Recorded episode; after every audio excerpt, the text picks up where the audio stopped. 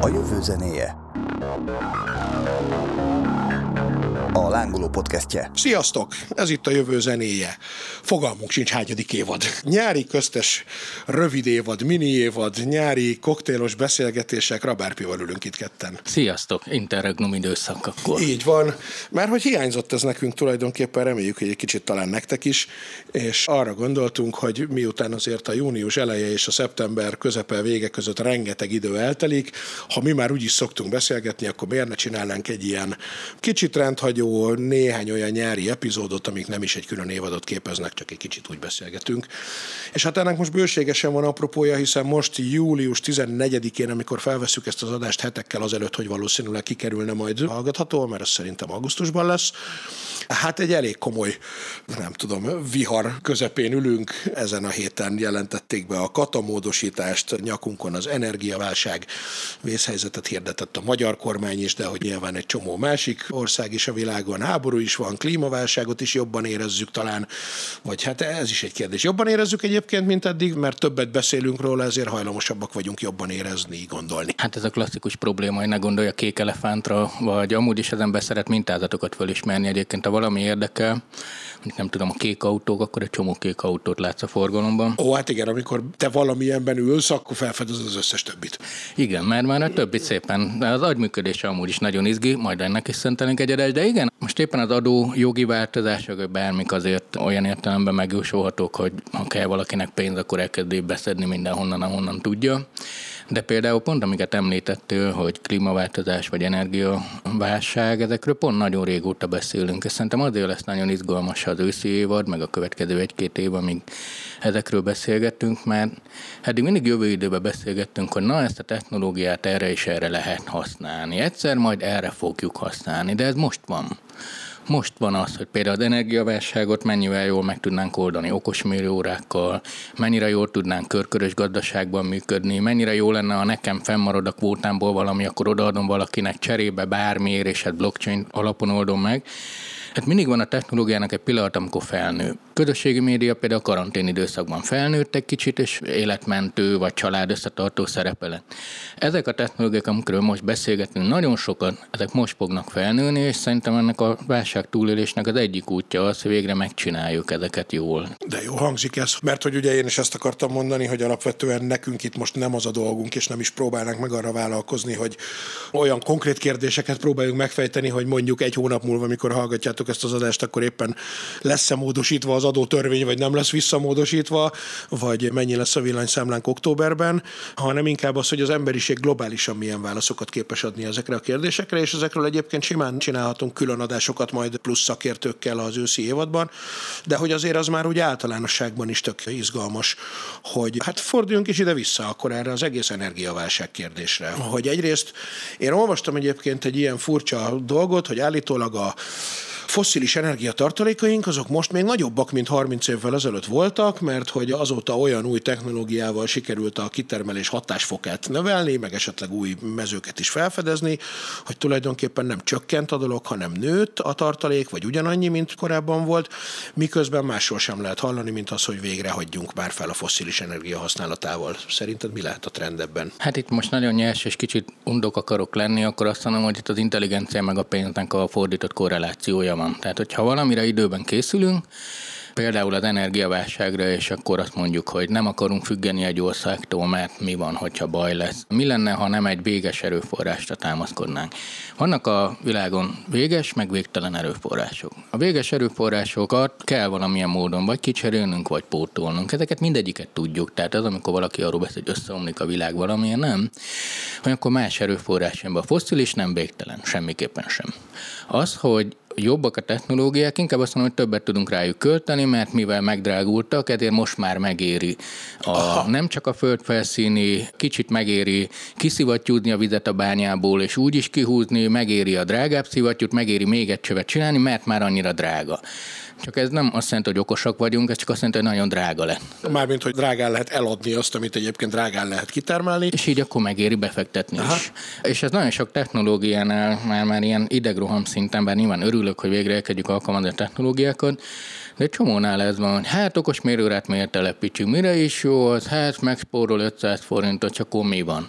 Igen, de amikor az az 500 az ugye 10 ezer, akkor hát de miért nem szereltük föl? Hát Na jó, hát akkor szereljük föl most. Hát, tehát itt a foszilisnál azért lehet persze, lehet forgatni a számokat jobbra-balra, de az alapvetően véges erőforrásról beszélünk, amit nagyon nehéz úgy kitermelni, hogy a környezetnek jó legyen. Tehát hosszú távon semmiképp sem támaszkodhatunk erre. Főleg azért nem, mert minél technológia függőbb társadalom, annál inkább energiaigényesebb, és nekünk ezt az energiát úgy kéne kitermelni és visszaforgatni, hogy nem gyulladjuk fel közben a bolygót. Tehát sokkal jobban tetszik nekem az a megoldás, amikor például egy nagy megacég az adattárházainak a hűtését, ami rengeteg energiát szabadít fel, visszanyomja egy okosváros fűtésébe, ilyen van Hollandiában, és 6000 lakást fűt azzal, hogy a közelben vannak a szerverek, mint az, hogy én elkezdek még valamit bányászni, vagy azt mondani, hogy hát végül is fával is lehet tüzelni. Hát jó, ha vágjunk ki minden fát, hát persze. De jó hangzik ez. Mennyire pofon egyszerű ötlet, és igazából nem jut az embernek eszébe, hogy a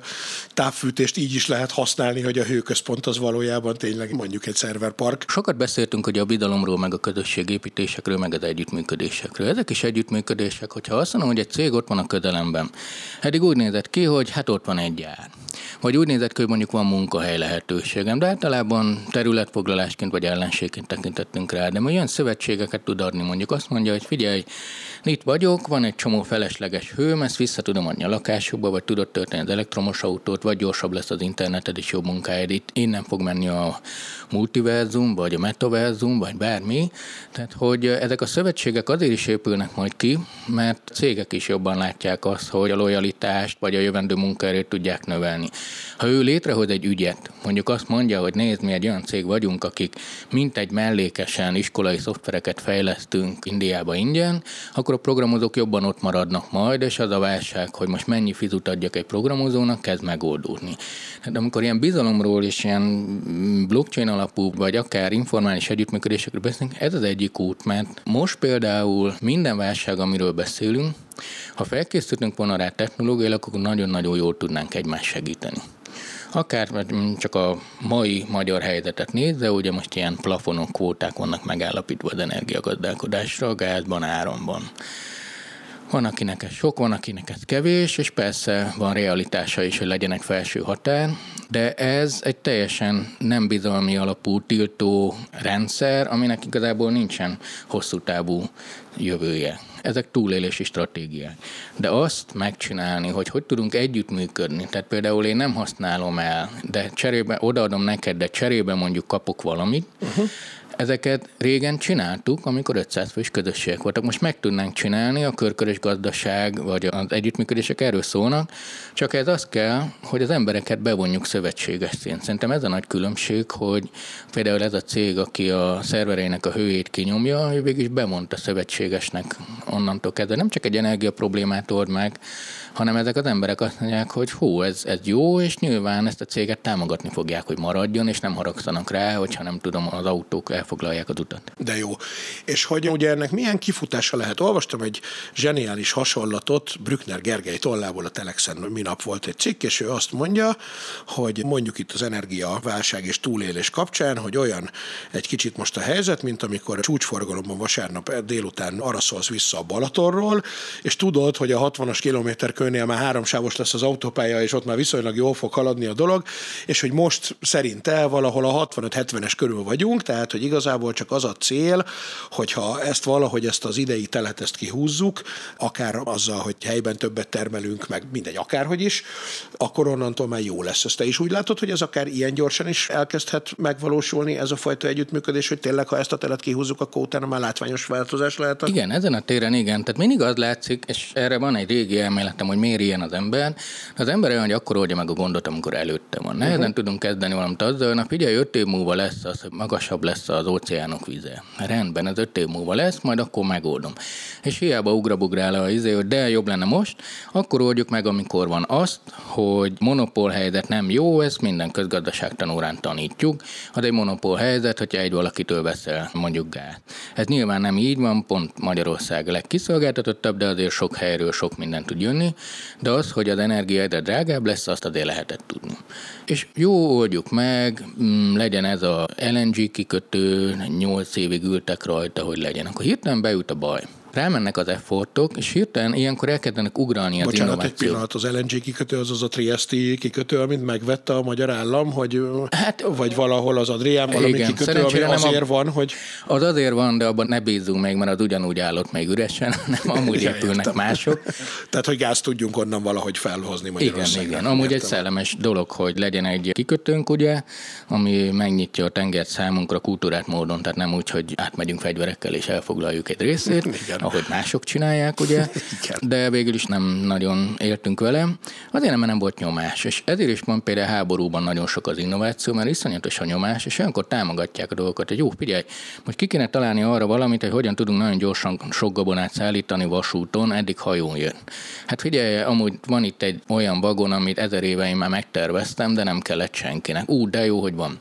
Most, ha megnézed, fél év alatt szinte sikerült elérni az EU-nak az, hogy független egyen az orosz gáztól szinte, abszolút még nem. Igen, egyébként. Hát nagyon igyekszünk. Nagyon azt igyekszünk. Azt látom, vagy hát azt tudom, de hogy én azért ugye azt olvasom legalábbis Magyarországról, hogy hát most még jön az orosz gáz, de bármelyik pillanatban elzárhatják a csapokat, de egyébként akkor ezek szerint az EU már csomó más helyről is hoz. Hát egyrészt sok más helyről jön, több csatorna, illetve a helyi erőforrásokat is ugye az új erőművek újra beindítása, vagy a, például a bányászat, amit az elején említettél. Tehát, hogy nem gáz van máshonnan, hanem más típusú energiahordozók, vagy energiatermelés is Így van. speciális, most tényleg mielőtt még itt az energiás ismerőseim azt írnak, hogy van anyu, meg ilyesmi, azelőtt, tehát, hogy tudjuk a helyzet komplexitását.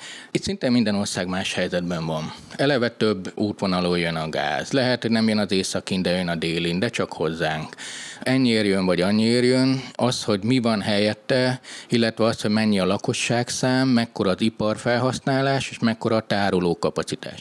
Nálunk per pillanat nincsenek felén sem a tárolókapacitások, hiszen nekünk nagyon nagy tárolókapacitásaink vannak egyébként, uh-huh. kiemelkedően magasak. Például a lakosság most ellenne most ebben a pillanatban minden leáll ellene, viszont akkor nem lenne ipar, az nem jó, mert akkor nincs busz, meg nincs kenyér. Tehát ilyen választások előtt állunk most, hogy minél több jön és felkészülünk, annál jobban megy az ipar és a lakosság.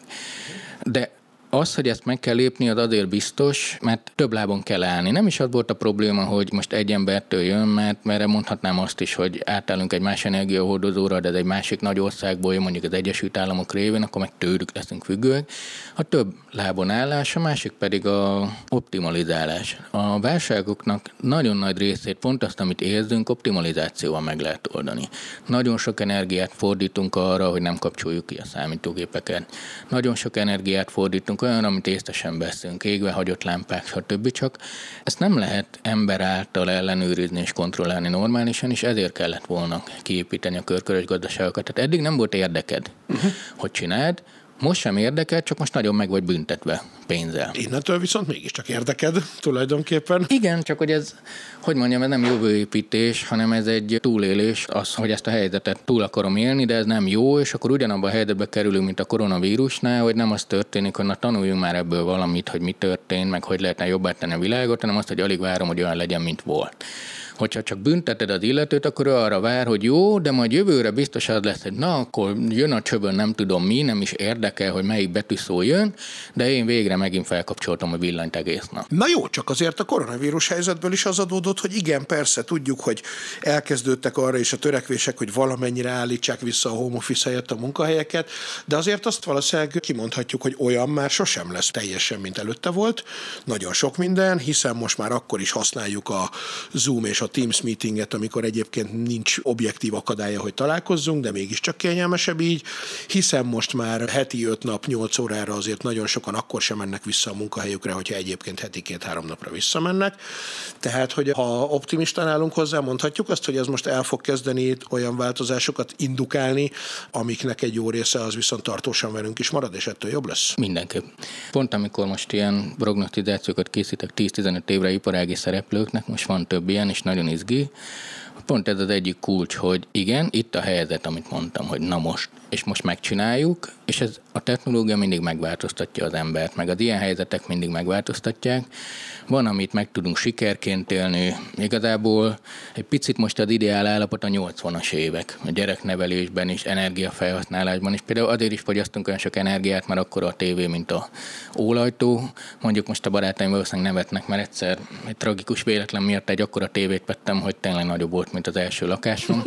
Aztán sikerült eladni, hál' Istennek, de egy ideig nálam volt. Bekapcsoltam, lefújta a fejemet a szél. Bocsánat, annyit közben, hogy említetted a gyereknevelést, arról is kellene majd egy adást csinálni, többen kérdezték, hogy nem akarunk-e a gyereknevelés Ú, de arról akarok, csinálni. most a szívtémán. Tök jó, oké, fogunk az összévadban. Igen, ez most a ráhangoló, hogy milyen jó dolgok lesznek. Szóval, hogy igen, meg fogunk változni, az, hogy mit észszerűsítünk, hogy mire van valójában szükség, vagy azt hogy éljük meg, hogy azért nem nyaralok külföldön, mert félek a vírustól, vagy azért, mert annyira rossz a deviza, hogy nem éri meg, már csak rossz ízzel tudnék nyaralni külföldön, vagy azt mondom, hogy tényleg ez érdekel. Az, hogy felokosítsuk az otthonainkat például. Ez eddig ilyen luxus játék volt. Uh-huh. És megtanuljuk azt, hogy nem, ez egy természetes helyzet, amikor igenis oda kell figyelnünk. És az, hogy mikor Zoom meetingelek, vagy milyen járművel megyek, ahhoz az kell többféle jármű legyen, hogy eldönthessem, hogy autó, bicikli, vagy gyalog megyek. Az nem jó, ha hozunk egy törvényt, hogy azon minden autó dögöljön meg, és minden Persze. autó is dögöljön meg. De azt, hogy választhatunk, hogy izgi. Szerintem most a következő tíz évben fog lezajlani az a nagy újraprogramozás társadalmilag, amire készülünk tíz éve. Hát és egyébként, hogy teljesen személyes példát hozzak erre, ugye itt az a napelem kérdés. A mi kis hétvégi házunknál felmerült már tavaly is, vagy fél éve, hogy át kéne egy ilyet csinálni, akkor kiszámolták nekünk a cég, hogy havi, nem tudom, 18 ezer forintos villanyszámlát lehetne megspórolni vele, és akkor azt gondoltuk, hogy jó, hát de 3 millió forint körül van a telepítés, akkor ez most ki nem számolom, akkor kiszámoltuk, de nagyon hosszú időt térül meg.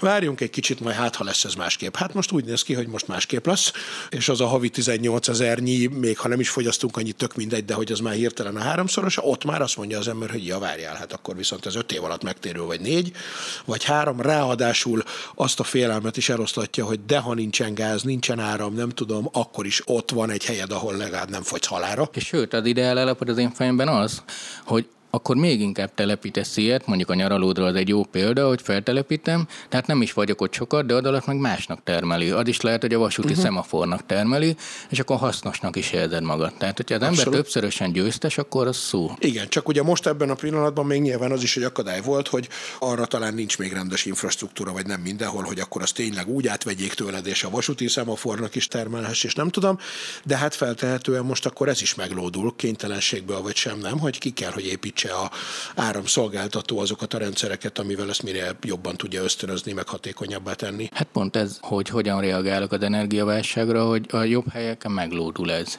mert ez a jövőbeni együttműködéseket kiépíteni. A rosszabb helyeken pedig pénzügyi büntetések, restrikciók és társadalmi károk, mert az az igazság, hogy egyikünk sem akarja azt látni, hogy mondjuk néhány hónap múlva mondjuk én még alatta is tudok maradni a kvótának, de mondjuk ott van egy kisgyerekes anya, aki most válasz, hogy börtönbe megy, vagy nem fűti a lakását, és én azt nézem. Tehát a társadalmi megnyomorodás az nem csak az, hogy én megnyomorodok, hanem az is, hogy látom, hogy mások, és az együttműködés meg pont ezen segít. Ezért beszéltünk már a jövő zenében is sokat a cselekedet alapú együttműködésekről, nem a pénz alapú együttműködésekről, hogy az nyilván nem lehet, hogy én akkor most adjak mindenkinek pénzt de a cselekedeteimből adhatok át neki, akkor az útra hasznossá válik. És akkor újra visszaérünk a bizalom korába, amit elkezdtünk elveszíteni az elmúlt öt évben a fake newsok miatt. Ezt majd még mindenképpen most ebben az adásban is boncolgassuk, mert ez már átvezet majd egy következő témára, hogy mi jöhet a pénz után, mert hogy ahogy látjuk, most azzal sincsen minden rendben. Csak egy kicsit még visszatérve arra, hogy anélkül, hogy most a magyar viszonyokat külön akarnánk elemezni, pláne aktuál politikát, de hogy azzal együtt is ez a úgynevezett pénzügyi büntetés az azért szintén tud egy ösztönző tényező lenni, nem? Vagy az csak nagyon szűk rétegnek, aki egyébként megtehetné, hogy okos mérőórát szerel, és nem tudom, vagy azért ez mégiscsak az van, hogy ha drágább lett az energia, és ez kvázi egy pénzügyi büntetés, akkor sokkal nagyobb a nyomás a társadalom felől azokra a döntéshozókra, meg a cégekre, akik mondjuk az okos mérőórát telepíteni tudják, hogy igenis tessék telepíteni, mert máskülönben forradalom lesz, vagy nem tudom, elégedetlenség. Igen, a pénz és a politika ugye nagyon régóta erőteljesen össze van fonódva, hogy az igazán nagy társadalmi technológiai megoldásokkal az a baj, hogy ők holisztikusak, ők az kell, hogy sok helyen legyenek egyszerre. Tehát ha én csak felszerelek okos mérőrát, vagy egy kerületben, vagy egy utcában, vagy egy nagyvárosban, mert ott olyan a polgármester, az sajnos nem oldja meg ezeket a gondokat, hanem mindenhol hasonló rendszert, uh-huh. kompatibilis rendszert kell. Lehet kisebbekbe gondolkodni, egyébként egy kerület, vagy egy megyei jogú város, de egyébként egy kisebb település is. Évek óta folynak egyébként Magyarországon, pont az én egyik cégem csinálta az ilyen egyetlen ilyen energiaméréseket, hogy hogyan lehetne visszaforgatni az egyik helyen, falu egyik pontján felhasznált energiát egy másik pontra, és nagyon nehéz. Csomó technológiai probléma van ezzel, mert ingadozik, mert nem is olyan, a papíról jól néznek ki dolgok, aztán belefutsz a valóságba. De ezek mind megoldhatók. A lényeg az, hogy az a nagy nehézség, hogy ezek nagyon kiterjedt rendszer elvárások vannak, és nagyon jól kell tudni specifikálni és a politikának ez általában nagyon lassú. Uh-huh. Hanem sokkal egyszerűbb büntetni, sokkal egyszerűbb korlátozni, csak ott borzasztó rombolja a társadalmat, csökkenti a társadalmi bizalmat. És ezért arra, hogy mi ez a válasz, hogy milyen választ lehet adni, hogy mondjuk nem tudom, elhagytom a aktuális rezsimet, és más politikus próbálok választani, aki mondjuk technológia hívő, és meg fogja nekem csinálni. Ez egy másik kérdés, de az biztos, hogy az emberek a napi politikai helyzeten túlmenően érzik azt, hogy az előttünk álló kívások komolyabb válaszokat igényelnek, mint a politikusok egy-két-három éves gondolkodásai. Én szerintem ez a politika egyik válsága. Nem csak azért nem hiszünk a politikusoknak, mert úgy is hazudnak, meg úgy is lopnak, azért is, mert a jó projektek, azok egy politikus két évben gondolkodik legtöbbször. Választás utáni év ugye az öröm. Igen, most. Igen, igen, de általában akkor szokott lenni a helyezkedés, na akkor ki hol lesz és miért, és akkor hogy legyen. Két évig danajdánom, a negyedik év meg ugye a célcsoportok meggyőzése. Igen. És akkor megint kezdődik. De egy jó projekt nem így működik. És ezért hiszek én az alulról jövő dolgokban, és például az energiánál már most nagyon-nagyon sok ilyen izgalmas projekt látszik, ahol az együttműködést próbálják összehozni. A technológia feltétel nem olyan drága, mint gondolod egyébként, de például amikor még okos mérőra projektet csináltunk Budapesten az egyik kerületben, már jó néhány éve, akkor pont egy virtuális erőművet akartunk felhúzni, mert így meg lehetett volna osztani a uh-huh. dolgokat. És hát ilyeneken akadtunk el. Társasházi közgyűlés, és ott a néni, és azt mondja, hogy de nem. De mondom, de, de mi fizetjük. Jobb lesz. De nem. Mert nem tudom ki maga, és miért. És akkor mondjam neki, hogy de öt év múlva annyira drága lesz az ára, nem akarom én megijeszteni, hát mit tudom én. Persze. Na de hát pont ez a kérdés, hogy most, amikor viszont annyira drága lett az áram, akkor nem lehet-e, hogy az van, hogy akkor most már a túlnyomó többség mégiscsak azt mondja, hogy de.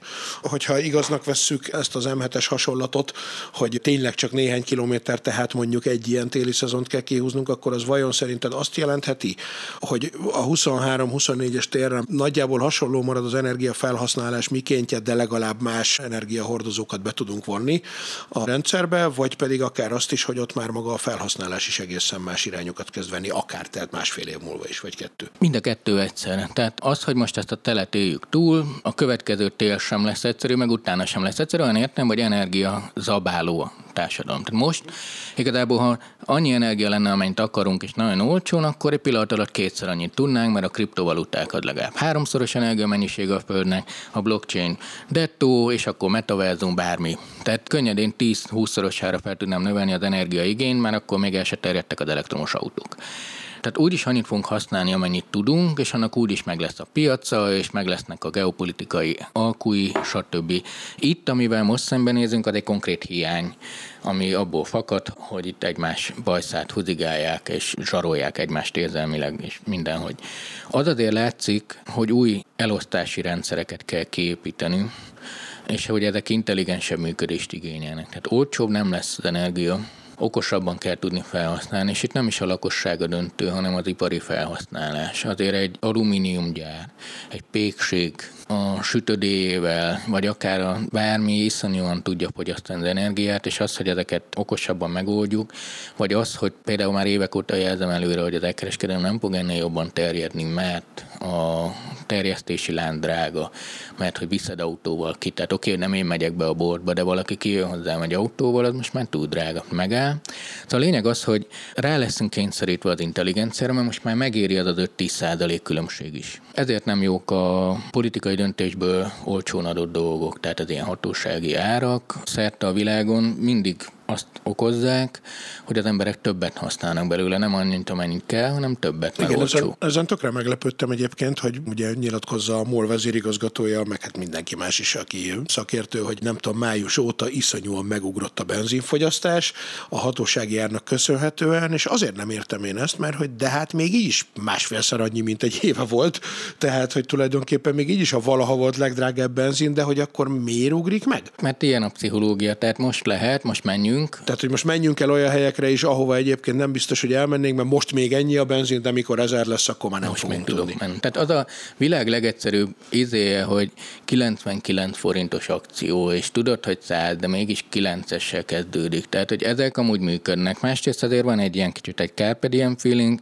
a harmadrészt meg azért azt, hogy a környező országok lakosai is szeretik ezt a hatósági ára, hogy tudom én, hogy most már kell nézni a rendszámtáblát, stb., de azért ennek van millió meg megoldása. Nagyon sok ember szív ki benzint a tankból, és teszi át más ember autójába, és mindenfélét csinálnak, mert túl nagy az árkülönbség. Tehát ez tök természetes, ezt nem tartom bűnnek egyébként. Tehát egy ilyen piac torzítással azonnal helyzeteket okozunk, hogy mindig is volt, hogy a határ közelében élők mindig is úgy éltek, hogy hát na most a Komárnói Tesco az olcsóbb, akkor átmegyek vásárolni. Tehát, hogy... Hát egyébként igen, kigondolta volna, hogy eljöhetnek még egyszer azok az idők, már pedig eljöttek, de egész jó bírjuk különben, hogy egyrészt áru hiány van. Tehát, hogy mi, akik gyerekként ezt még azért valamennyire, ha nem is személyesen befolyásolt minket, mert a szüleink szívtak velem, miért nekünk azért valami mindig lett az asztalra a végén, de hogy igen, szóval, hogy egyszer már átéltük azt, hogy az, hogy te akarsz valamit venni, az nem csak azon múlik, hogy van-e rá pénzed, hanem az, hogy egyáltalán kapsz-e, és hogy így tényleg megtörtént velem is néhány hete, hogy mondjuk Nyíregyháza egyetlen egy ÖMV kutyánál sem volt 95-ös benzin, de hát ezt mondjuk mindenki nyilván el tudja mesélni a saját hasonló sztoriát, és hogy tényleg most, ahogy mondod, ez nekem eszembe se jutott, hogy hát annak idején a délszláv háborúban, amikor ugye nem volt kis Jugoszláviában az embargó miatt benzin, akkor ezek a duplájára fújt méretű tankkal rendelkező zöldséges mercedesekkel vitték át, és emlékszem, hogy pont koncertezni mentünk le oda valahogy ilyen 96-97 tájéken, és nem értettem, hogy miért van minden benzinkuton ilyen kis rámpák, ilyen fél méter magas kis ilyen felgurulók, és mondták, hogy azért, mert hogy ezekkel a kocsikkal így félkerékkel felgurulnak, akkor ugye fél oldalra dőlnek, és még bele lehet rakni, nem tudom, három litert a tankba, ahogy még a csőbe is nem tudom, valahogy ott úgy folyik el. Na, ezt én sem hallottam. És hogy hát akkor ezek szerint az most megint itt van, csak igen, tehát ez így megtörténik. Igen, csak van egy másik oldala, és most az, hogy a piac beszabályoz, és egyrészt azt azzal, hogy nem intelligensen készültünk, azzal most a piac árad be, tehát magyarul drága lesz minden. De ezzel igazából egy csomó olyan célt érünk el, amit amúgy el akartunk érni, csak nem ilyen fájdalmasan. Nem dobáljuk ki a felesleges élelmiszert, uh-huh. mert nagyon drága. Akkor autózok, amikor kell, mert végül is most akkor nem kell.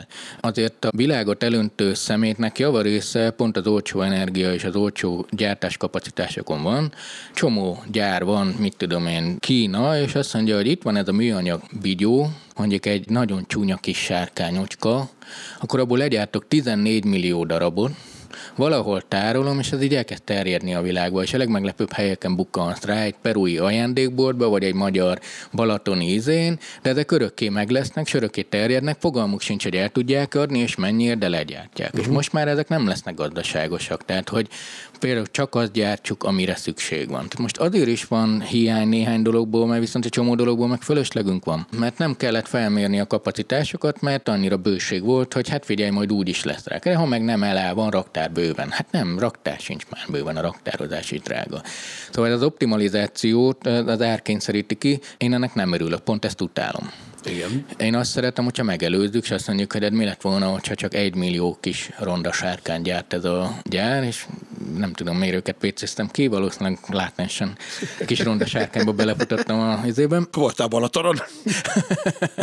Igen, együtt voltunk. Igen. Szóval, hogy ilyen értemben értem, hogy ilyen válságoknak éljük meg. Azt, azt látnunk kell, hogy ezek, ez a pillanat, a válság pillanata, de maga a helyzet olyan értelemben állandósul, hogy az, hogy okosabban viselkedjünk és a technológiát használjuk, azt inkább szokjunk hozzá. Ehhez nyilván nem nehéz hozzászokni attól a pillanattól fogva, hogy ez valamiért kellett, hogy legyen, de hogy nagyon sokszor ez még a saját kényelmünket is szolgálja, nem? Tehát, hogy tulajdonképpen minden, amit te most felsoroltál, az okos mérőórától kezdve a hatékonyabb élelmiszer gazdálkodásig, tehát hogy nem dobáljuk ki, az mind a mi kényelmünket szolgálja, hiszen én például a világon a legjobban azért utálok élelmiszert kidobni, még csak nem is azért, mert hogy az van a fejem, hogy ja Istenem, én most pazarolok, hanem azért, mert azt nem tudod kidobni a kukába, mert büdösödni fog.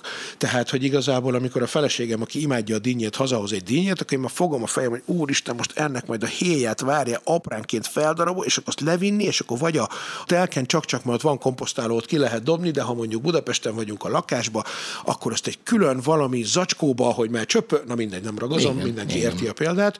Tehát, hogy tulajdonképpen az én életem, hogyha nem pazarolunk és nem kell kidobni élelmiszert, nyilván egyébként se szeretnénk ilyet csinálni, de megtörténik, az nem csak attól lesz kényelmesebb, hogy spórolok, hanem attól, hogy nem kell azzal foglalkoznom, hogy ezt most hova dobjam, WC-be öntetem, izé, külön zacskózzam, hova tudom elrakni, hogy ne legyen iszonyú bűz a konyhába másnapra. És akkor az okos mérőóra meg minden másról nem is beszélve. Tehát ez tulajdonképpen mind a mi kényelmünket szolgálja, semmitől se lesz rosszabb ezzel nekünk. Így van, abszolút, és itt jön el az az idő, hogy ezek a rendszerek máshol is érvényesülnek, mert most épp nem beszélünk vízválságról mondjuk, és hát mondjuk pont Magyarországot hát, nem igazán érinti. Mondjuk azért, hogy tudnánk. Sajmár település erről tudna mesélni, meg most talán Monora héten, ha jól hallottam. Monoron konkrétan eltört a cső, ha jól tudom. Most Igen, a víz dolgokat nagyon követtem, mert most többször dolgoztam a vizes cégeknek, nagyon szeretem őket. De hogy ott is a Budapestet övező települések története azért egy klasszikus öntökön szúró sztori jövőkutatóként olyan értelemben, hogy van egy településed, ami optimalizálva van bizonyos lakosság számra, és tíz év alatt oda költözik négyszer annyi ember, és ez előbb-utóbb gondot fog okozni, ezt azért lehetett látni különféle szakértők nélkül. Csak ugye itt megint az van, hogy jó, okoskodik itt, lefejlesszük, de hogy bővítsük, és itt jön az, amiről beszéltünk, az ember akkor oldja meg a gondot, amikor ott van előtte. Uh-huh. És nem tudhattad, hogy most tényleg annyi gyerek lesz-e, így maradnak-e, hanem majd, majd megoldjuk. Én azt gondolom, hogy a következő két-három év rengeteg technológiai csodát tartogat számunkra. A mesterséges intelligencia olyan dolgokat fog nekünk hozni különféle területeken, hogy csak leesett állal fogunk mászkálni. Nézzünk bizakodva a jövőbe. Tök jó, Iva, ezért, jaj, de szeretem én ezeket a beszélgetéseket, hogy a teljes letargia és depresszió helyett valami egész más lehet. Megcsináltuk, tehát a technológiákat tényleg megcsináltuk.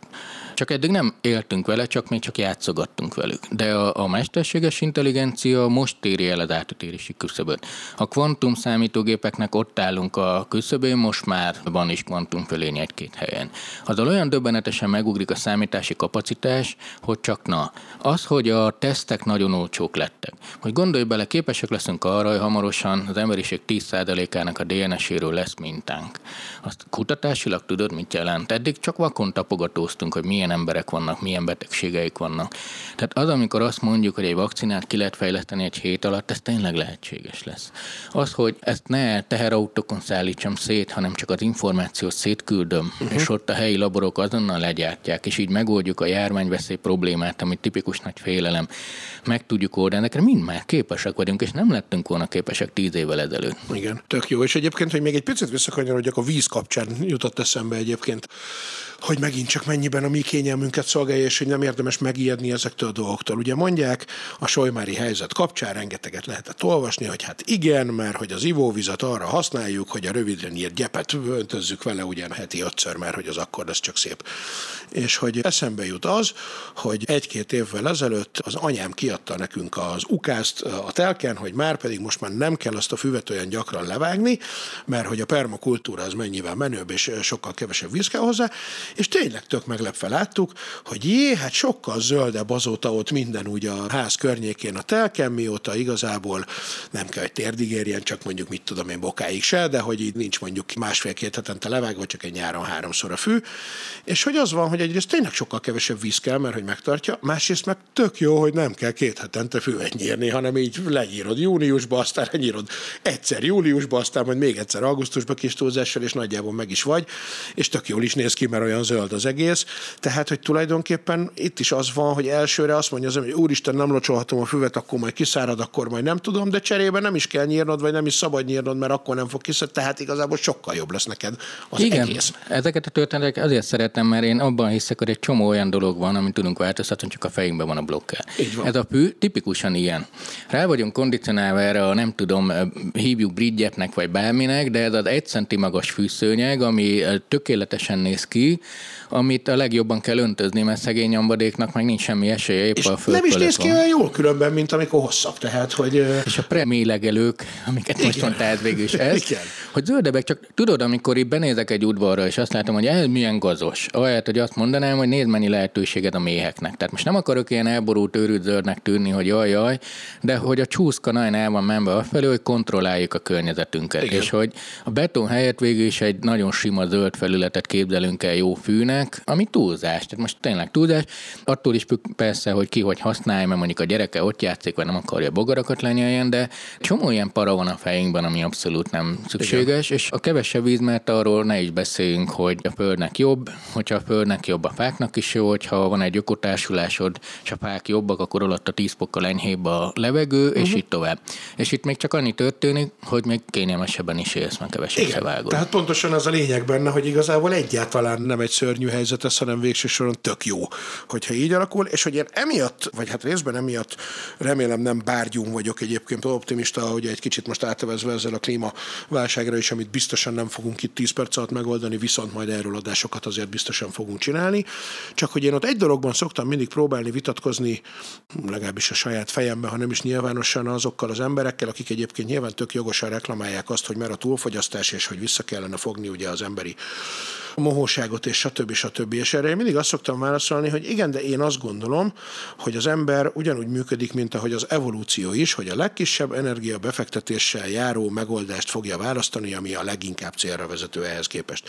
Tehát önmagában lemondani én nem fogok semmiről soha, és ez ugye nem azt jelenti, hogy ne gyűjteném szelektíven a szemetet, vagy vinnék saját szatyrot a boltba, de hogy azért az, hogy most magamnak én kitűzzem, vagy ez tömegesen, hogy most akkor nem eszünk húst, csak mondjuk kétszer egy héten, de én meg szeretem, most mit csináljak vele, egészen addig, amíg van, addig ezzel nem foglalkozunk. De hogy itt is már megvan egy csomó olyan technológiai megoldás, ami éppen a határán van, gondolnám én annak, és ugye pont szoktam ezt a hús dolgot hozni példának, hogy nálunk is volt ugye mezőgazdaság jövője adása, ahol már elhangzott, hogy tulajdonképpen már most is nagyjából lehet kapni ezt az úgymond műhúst, ami nem a növényi alapú, hanem a Petri csészében kifejlesztett hús, csak most még azért drága, meg nyilván a technológián még lehet, hogy gondolom csiszolni kell.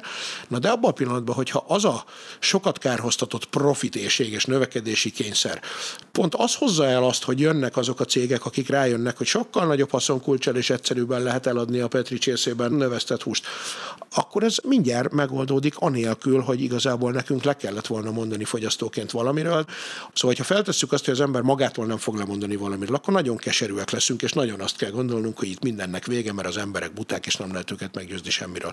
De ha meg megpróbálunk hinni abban, hogy a technológia meg ez a növekedési kényszer valahogy olyan válaszokat ad, hogy annélkül, hogy mi nekünk rosszabb lenne, anélkül oldaná meg ezeket a kérdéseket, akkor meg mindjárt nem kell azt gondolnunk, hogy hát erre a világra gyereket már ne hozzon senki, mert, mert itt már csak az apokalipszis jön. És szerintem maximálisan igazad van. Tehát itt tényleg így működik. Egyrészt tényleg organikusan működik, kell az embernek az, hogy győztesnek érezze magát valamennyire. Hasznosnak, győztesnek, sikeresnek, vagy jól jártnak.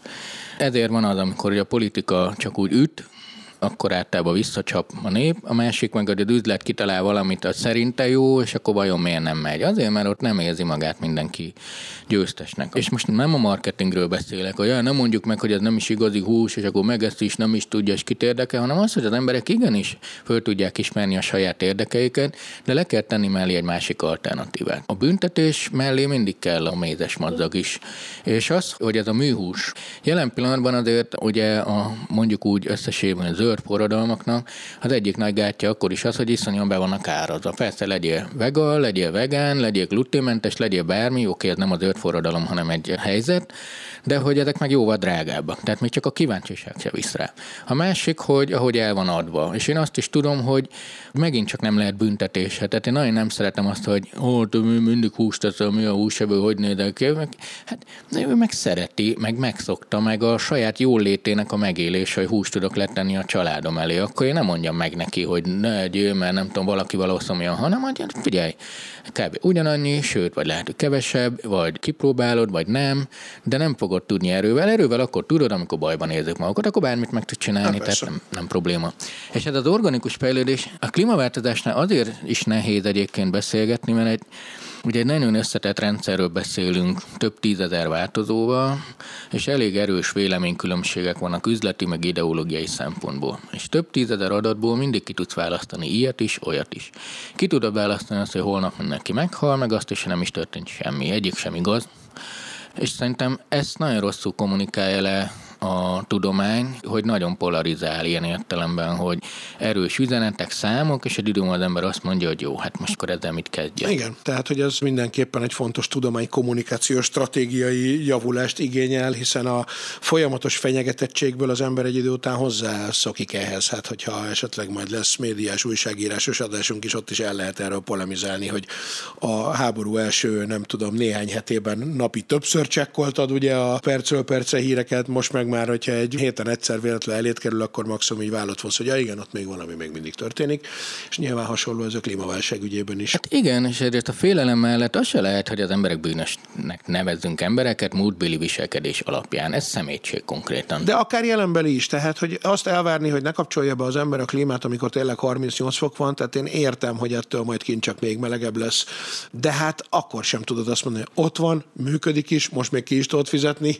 az áramot, amit fogyaszt, akkor nem fogod azt mondani, hogy nem kapcsolod be. Igen, és nem is ad a célnál kapcsolod be, mert vannak egészségügyi okok, és most azért mondhatom erre azt, hogy oké, okay, megspórolok, nem tudom, állunk most kormány szinten 10 ezer forintot azon, hogy a csávó nem kapcsolta be a klímát, de egészségügyben már elköltök egy milliót, mert olyan betegsége lesz, és TB-re gyógyítatja magát. Szóval azért ezek a teljes költséghaszonelemzések mindig viccesek tudnak lenni. Félre és rengeteg olyan jel van, sőt olyan folyamat van körülöttünk, ami rendkívül aggasztó, és tudtuk, hogy ez lesz. A hőség, a vízgazdálkodás és a szélsőséges időjárási körülmények azok lesznek. Csak nem mindegy ezeket hogy éljük meg, vagy hogy uh-huh. készülünk. Most azt mondani, hogy elpusztul a világ, vagy azt, hogy figyelj, ha most építkezel, kétszer erősebb tetőt csinál, mint régebb, mert most több lesz a vihar. De ennyi. És akkor, ja, hogy ezért, oké, okay, köszi. Nem az, hogy amúgy milyen rossz ember voltál. Uh-huh. És nagyon sok múlik ezeken, mert a társadalom nem felülről a politika által fog megváltozni, hanem a mi apró döntéseinktől. A jövőt nem úgy alakítjuk, hogy egy nagy döntés hozunk, hanem minden nap hozunk 2000 döntést, és abból ezer kicsit ilyen pozitív és jövőbe mutató, akkor a jövő szép lesz.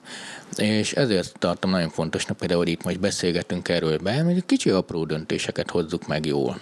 A klímát kapcsolt be. Az, hogy fölöslegesen nem menjen, oké. Okay. Az, hogy mikor fölösleges, ezt csak te fogod tudni, és tilos egy olyan társadalomban, ahol majd más megmondja, vagy lekapcsolja neked távolról. Abszolút, igen, igen, de hogy ne is ragadjunk le tényleg a klímánál, hiszen ez azért annál sokkal sokrétűbb kérdés, hogy sem akár egy adás is elég legyen rá, de egy adás 10 perce meg biztos nem.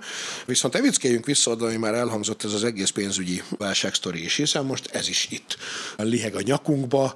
Most azt nem is kérem tőled, hogy közgazdasági fronton magyarázd el, hogy ezt az egész infláció dolog, ez minek köszönhető, és hol a vége, és valóban igaz -e az az elemzés, amit szintén a napokban lehetett olvasni, így július közepén, amikor beszélgetünk, hogy a latin-amerikai államcsődök előtt szoktak nagyjából ezek a tünetek lenni.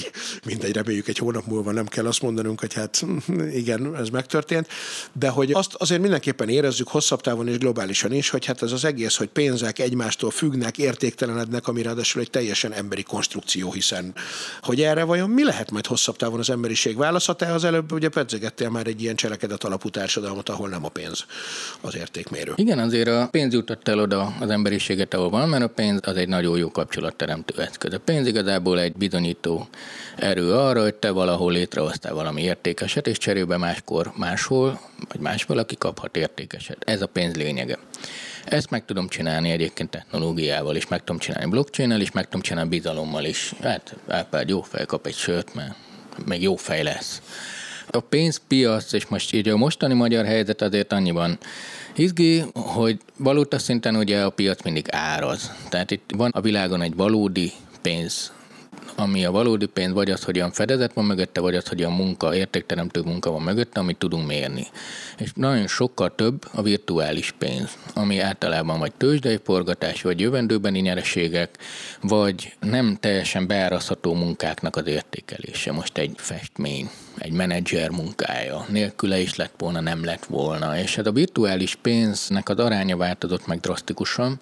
Szoktam mondani, hogy 250-szeresére nőtt a világgazdaság, de igazából ebből az 50-szeres növekedés volt a valódi pénz, a 200-szoros pedig a virtuális pénz. Ez mennyi idő alatt, vagy mihez képest? Hát jó öreg 1880-as évektől kezdve, az a kedvenc dátumunk. Így van. Nem akartam én mondani, bár nem tudtam, de sejtettem. Mondjam ki. Igen. Így van.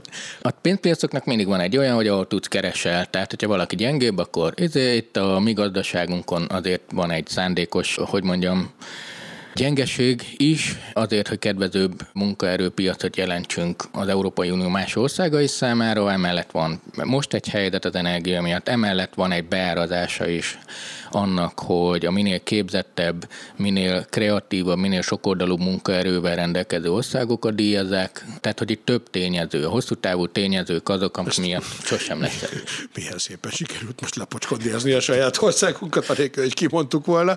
Igen, nem, nem, ez hát, árazás hát kérdése. Az árazás kérdése. Nálamnál jobban szerintem, vagy nem nálamnál jobban, de hogy imádom Magyarországot. Ja, én is persze, de hát ettől függetlenül látjuk, amit látunk. De ez egy árazás.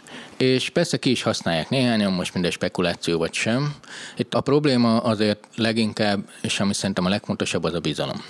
Tehát az, hogyha azt mondod, hogy én tudok hosszú távon bizalmat teremteni, ezt el lehet veszíteni a pénz gyengességével, el lehet veszíteni gyors adóreformokkal, el lehet veszíteni külön utassággal és megbüntetéssel. És itt most Magyarországon több minden kulminálódik, ezért azt gondolom, hogy itt nem közgazdaságtani eszközökkel, hanem politikai és kulturális eszközökkel kell megoldani ezt a helyzetet, ezért hosszú lesz de általában azért a dél-amerikai államok helyzetéhez képest azért mi egy gazdasági rendszer részesei vagyunk. Uh-huh. Nem annyira egyszerű, értem, hogy nem eurónk van, hanem forintunk, de azért akkor is az Európai Uniónak azért nem megengedhető, hogy mi például úgy bedőjünk, mint egy dél-amerikai állam. Vagy akkor azonnal le kéne zárniuk a határaikat, stb. stb. Igen, tehát, tehát akkor ne rohanjunk most a maradék kis, nem tudom, a bankban van néhány százezer forintom, gyorsan vegyek belőle, nem tudom, lisztet, vagy valamit, ami, vagy aranyrudakat. Hát ne, szerintem ne csinál, de persze el lehet rohanni, az azért jó, mert akkor te még olcsón veszed, viszont mindenki bepánikol miattad, és akkor miért még jobban fölmegy az ára. Igen, aztán mire eladnád és pénzt csinál, addigra úgyis megromlik. Igen, hát azért emlékszünk a WC válságokra, emlékszünk a, mi is volt az a fertőtlenítő szerek, hogy a munkahelyről kellett kilobdosni meg. Ja, hát meg ezek a kéz, az, ezek a kis kézfertőtlenítő Hát már csajot lehetett vele, hogy neked van kettő, érted? Tehát, hogy itt, itt, egy versenyelőny volt néhány hétig, sajnos utána elmúlt, hogy hiába van most egy kis gyűjtemény szóval nem ilyen egyszer, ez csak azért tartozik szerintem mindenképpen a kérdéshez, hogy itt nem csak a pénz spekulációról van szó, hanem annyiban cselekedet alapul. Ha látod, hogy egy országnak például jó az oktatási rendszere, jó a munkaereje, akkor annak a pénzével is nehezebb spekulálni, mert, vagy nem akarsz annyira spekulálni, mert tudod, hogy hozni fogja a bevételt. Uh-huh. Tehát azért az, hogy mennyit ér egy ország gazdaságon, és múlik, hogy például azok a cégek, ott vannak, mennyi pénzt fognak termelni. Kicsit ezt tározott be. Beteszek egy forintot, visszahoz tizet akkor az az országa nem cseszekszek. Ha beteszek egy forintos visszaad 0,75-öt, akkor azt megbüntetem. Most uh-huh. azért van egy ilyen vonal is. És a cselekedet alapú egy picit ott is bejön, hogy, és azért mondtam, hogy nem az a megoldás, na akkor átálljunk át másik pénzre, vagy vegyünk le egy csomó nullát a forint végéről, hanem az, hogy például az oktatás fejlesztése, a cégeknek a támogatása, a magas szintű munkaerőnek a támogatása, az informatikai iparnak a elterjesztése más iparágokban is eltüntetése olyan értem, hogy minden iparágban megjelenik és innovatívabb lesz, ezek fontosak. A valuta például mutatja az adott országnak az innovációs képességét is. Uh-huh. És ilyen szempontból rossz, hogy rosszul vagyunk beárazva, mert amúgy szerintem tök jók vagyunk. Tehát, hogy nem olyan rossz a helyzet nálunk, jó, én is ugye tanár voltam, most épp nem vagyok, de hogy tudom már milyen a pedagógus helyzet, de hogy amúgy tök jó még az oktatási mutatóink, tök jók az innovációs mutatóink, fejlett ország vagyunk, csak valahogy rosszabbul árazzuk be magunkat, mint amire képesek vagyunk. Valószínűleg azért, mert egyébként nagyon sok szürke állomány nincs már az országban. Tehát rövid távon akkor mondjuk az egy-két éves távlatban nyilván, ha van megoldás, akkor ahogy mondod, ez a kulturális politikai típusú megoldás lehet, és hosszabb távon és emberiség szinten, tehát hogy az, hogy a pénz, mint jelenlegi, mert ugye ez a másik, hogy történelmi távlatban nyilván egy időben minden falunak valamilyen saját értékmérője volt. Aztán utána nyilván jöttek a nagyobb állam alakulatok, birodalmak, de hát azért valószínűleg egy birodalmon belül, mondjuk egy római birodalmon belül sem volt egy egységes pénzrendszer, gondolnám én, de hogy közben egyre inkább egységesedik, hiszen most már van egy kontinens, ahol dollár van, gyakorlatilag egy másik, ahol túlnyomó részt euró, egy harmadik, ahol rubel, tehát nyilván a meghatározó pénzekből egyre kevesebb lesz, mert egyre inkább egységesedik. Ez aztán a végén azt jelenti, hogy lesz mondjuk egy egységes valuta, vagy pedig azt, hogy egy idő után már nem is pénz lesz, hanem valami más. Ez most ilyen évtizedes, évszázados kérdés. Ha a pénzt úgy definiáljuk, hogy én az előbb, akkor én értem, mindig lesz valami, hm. Izé, hogy az most kreditpontnak fogjuk hívni, vagy nem tudom, szemkacsintásnak, vagy egy gépben valahol lesz pontszámként. Hát de, az most is de, így van, ha belegondolunk, hogy egy gépben van pontszámként, hiszen a készpénz az mondjuk azért elég erőteljesen vissza. Én olyan néha olyan meglepően is szoktam nézni, mikor kérdezik, hogy készpénz vagy kártya, és akkor egy kicsit ilyen snob módon tehetetve a butad, miért van, aki még készpénzzel fizet, nyilván néha én is persze, de... Hát, amíg van szürke gazdaság, meg ilyesmi. Ja, igen, majd most lehet, hogy egyre inkább igen, újra, igen, de, hogy, de hogy azért összességében mindegy, azt azért nyilván rendszerűen elmondhatjuk, hogy mondjuk 10-15 évvel ezelőtthöz képest sokkal inkább egy szám a telefonunk képernyőjén a pénz, mint egy papírdarab mondjuk. Szerintem itt egy alapvető közgazdaságtani probléma az, hogy nagyon megnyúltak az értékláncok a pénzben, és hát most tudom, hogy egy közgazdásznak hülyeségnek hangzik, de én teszek valamit, azt megítéli valaki a munkaadóm, azt valaki egy 10-20 láncolaton elmegy egy nemzetközi bankhoz, visszajön valutaként valahol megjelenik. Ez 10-20 lépés, ahol mindenhol spekulációra, félreértésekre és torzításokra van lehetőség, amivel ha élek gazdag vagyok, hanem akkor lehetek vesztese is a helyzetnek. Technológiával ezt lehet nagyon lerövidíteni, és akár közvetlenné tenni. Tehát most ad abszurdum, ha én most Horvátországban vásárolok a tengerparton egy kicsi ronda műanyag sárkány, de ez a mai szlogenünk, ezt tudja, hogy szerzek ma egyet, akkor ott egy csomó ilyen áttét van, ami alapján ő eldönti, hogy az a pénz hol van. Ez egy Revoluton keresztül lett, hogy váltottam, mennyit kerestem, loptam el, ő mennyiért vette, stb. stb. Ezeket le tudjuk rövidíteni nagyon-nagyon szűkké, akár úgy, hogy bármi, mondjuk felmutatok egy virtuális kardot, amit rajzoltam, és neki azt a kardot közvetlenül átadom pénzcsere nélkül. Tehát bármilyen hülyén hangzik, de a régi, mondjuk úgy, hogy termékek kereskedelme a pénz mellett tud megjelenni a technológiával közvetlenebbül, de ezt szerintem nem általános értékmérőként képzeld el, hogy akkor minden helyet ezt használják, hanem adott területeken, mondjuk például akár az energiában, vagy a biztonságban, vagy a közlekedésben. Akár, hogy én haladhatok abban a sávban, ahol nem akkor a dugó, mindenki más áll a dugóban, mert én addig tök jól vezettem, vagy mondjuk négyen belül az autómba, vagy időben uh-huh. voltak ugye ezek a koncepciók, és akkor ez végig nem pénzügyi jutalmazás, mégis hatalmas jutalmazás, mert fél órával előbb érek be, és az életidőm megnövekszik. Uh-huh. Tehát az, hogy jobban megbecsüljük, ami van, azt próbáljuk szerintem értékesíteni magunk felé is, és mások felé is. Tehát ha én megspórolok neked fél órát, mert mondjuk jobban dolgozok, akkor ezt ne csak pénzügyben jutalmazzuk meg, hanem életidőben vagy másban, és ezek az elképzelhetetlenül összetett rendszerek eddig informálisan működtek, mert tisztelet, megbecsülés, szívességek rendszere, ezek azért nem pénzügyek, hogy nem tudom, bízok a falu védőnőjében, és azt, hogy előre előre köszönök, vagy mondjuk cuki vagyok vele, azt azért nem pénzesítettem egyből, hogy de akkor egy év múlva 10%-kal olcsóban oltasd be a gyerekemet, de mégis tudtuk, hogy valahogy ez így lesz. Igen, igen, igen, abszolút. Milyen jó példa egyébként tényleg. Idegenek között ezt tudjuk megcsinálni technológiával. Hát ez egyébként egy egész reménykeltő dolog, ez is tulajdonképpen, tehát hogy akkor nem csak, vagy nem vagyunk örökre és mindig kitéve, vagy lehet, hogy nem is voltunk, csak hát ugye hogy fogjuk fel ez a kérdés a pénzügyi spekulációknak és a valuták értékeinek össze-vissza hullámzásának. Na hát erről Erről megint azt gondolom, hogy érdemes lesz azért egy külön adást csinálni, ahol egyébként közgazdásszal vagy közgazdászokkal is körüljárjuk azt, hogy egyáltalán mi is az infláció, honnan jön, és hogy közben ezt a faktort is belevéve egyébként mi lehet majd a pénz jövője. Volt már ilyen adásunk is egyébként, de hogy ezekben az a jó, és egy kicsit most megint előre szaladhatunk majd a következő évadnál, hogy egy csomó dolog van, ami egy-másfél év alatt viszont már változott is annyit, hogy érdemes egy kicsit újra elővenni, és újra megnézni, hogy azóta mi történt. Ezt azért is mondom, mert hogy a nyári kis mini évadunknak, vagy nem tudom, extra sessionjeinknek a következő adásában a terv szerint Varga Attila Szikszál és Árpival fogunk végigmenni megint egy olyan filmes, mozis, virtuális valóságos dolgon, amiről már igazából volt szó fél egy évvel ezelőtt is, első évadban, ha jól emlékszem, de hát, hogy azóta egy csomó mindenre tök kíváncsi vagyok, hogy na, az most azóta már megvalósult, meg azóta így mi haladt előre. Úgyhogy ezután a mai kis kötetlen adás után legközelebb egy-két héten belül még augusztusban azt hallhatjátok, és utána pedig most hívnánk fel mindenkinek a figyelmét, hogy augusztus 18-án csütörtökön a Fekete Zaj Fesztiválon a Mátrában Délután kettő órakor lesz egy élő podcastünk is Árpival és Juhász Edinával, amit majd egyébként szintén felveszünk egy kis kamerával, és akkor azt is kitesszük majd, és így lesz teljes a kis nyári három előadásos kis sessionünk. Már azt hiszem, hogy megköszönhetjük a figyelmet. Hát még annyit hozzátennék, hmm. hogy jó, hogy előveszik a régi dolgokat. Többen szoktak rajta mi nevetni, hogy hát ezek a tenger alatti cuccokkal.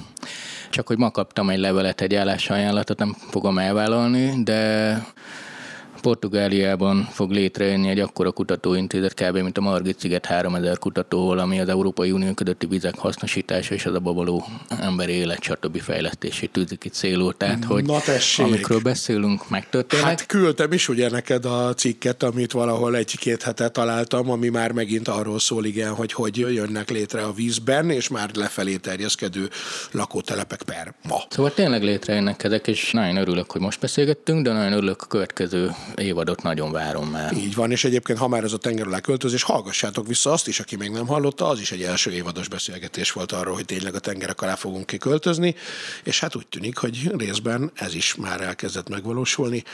Most viszont mindenkinek még nagyon kellemes nyaralást kívánunk, nekünk még sok van ebből hátra, most, amikor beszélgetünk június 10, július 14-én, amikor hallgatjuk vissza, akkor már egy kicsit kevesebb lesz, de még tutira nyár lesz akkor is, úgyhogy minden jót, találkozunk hamarosan. Jó nyarat, sziasztok! Sziasztok!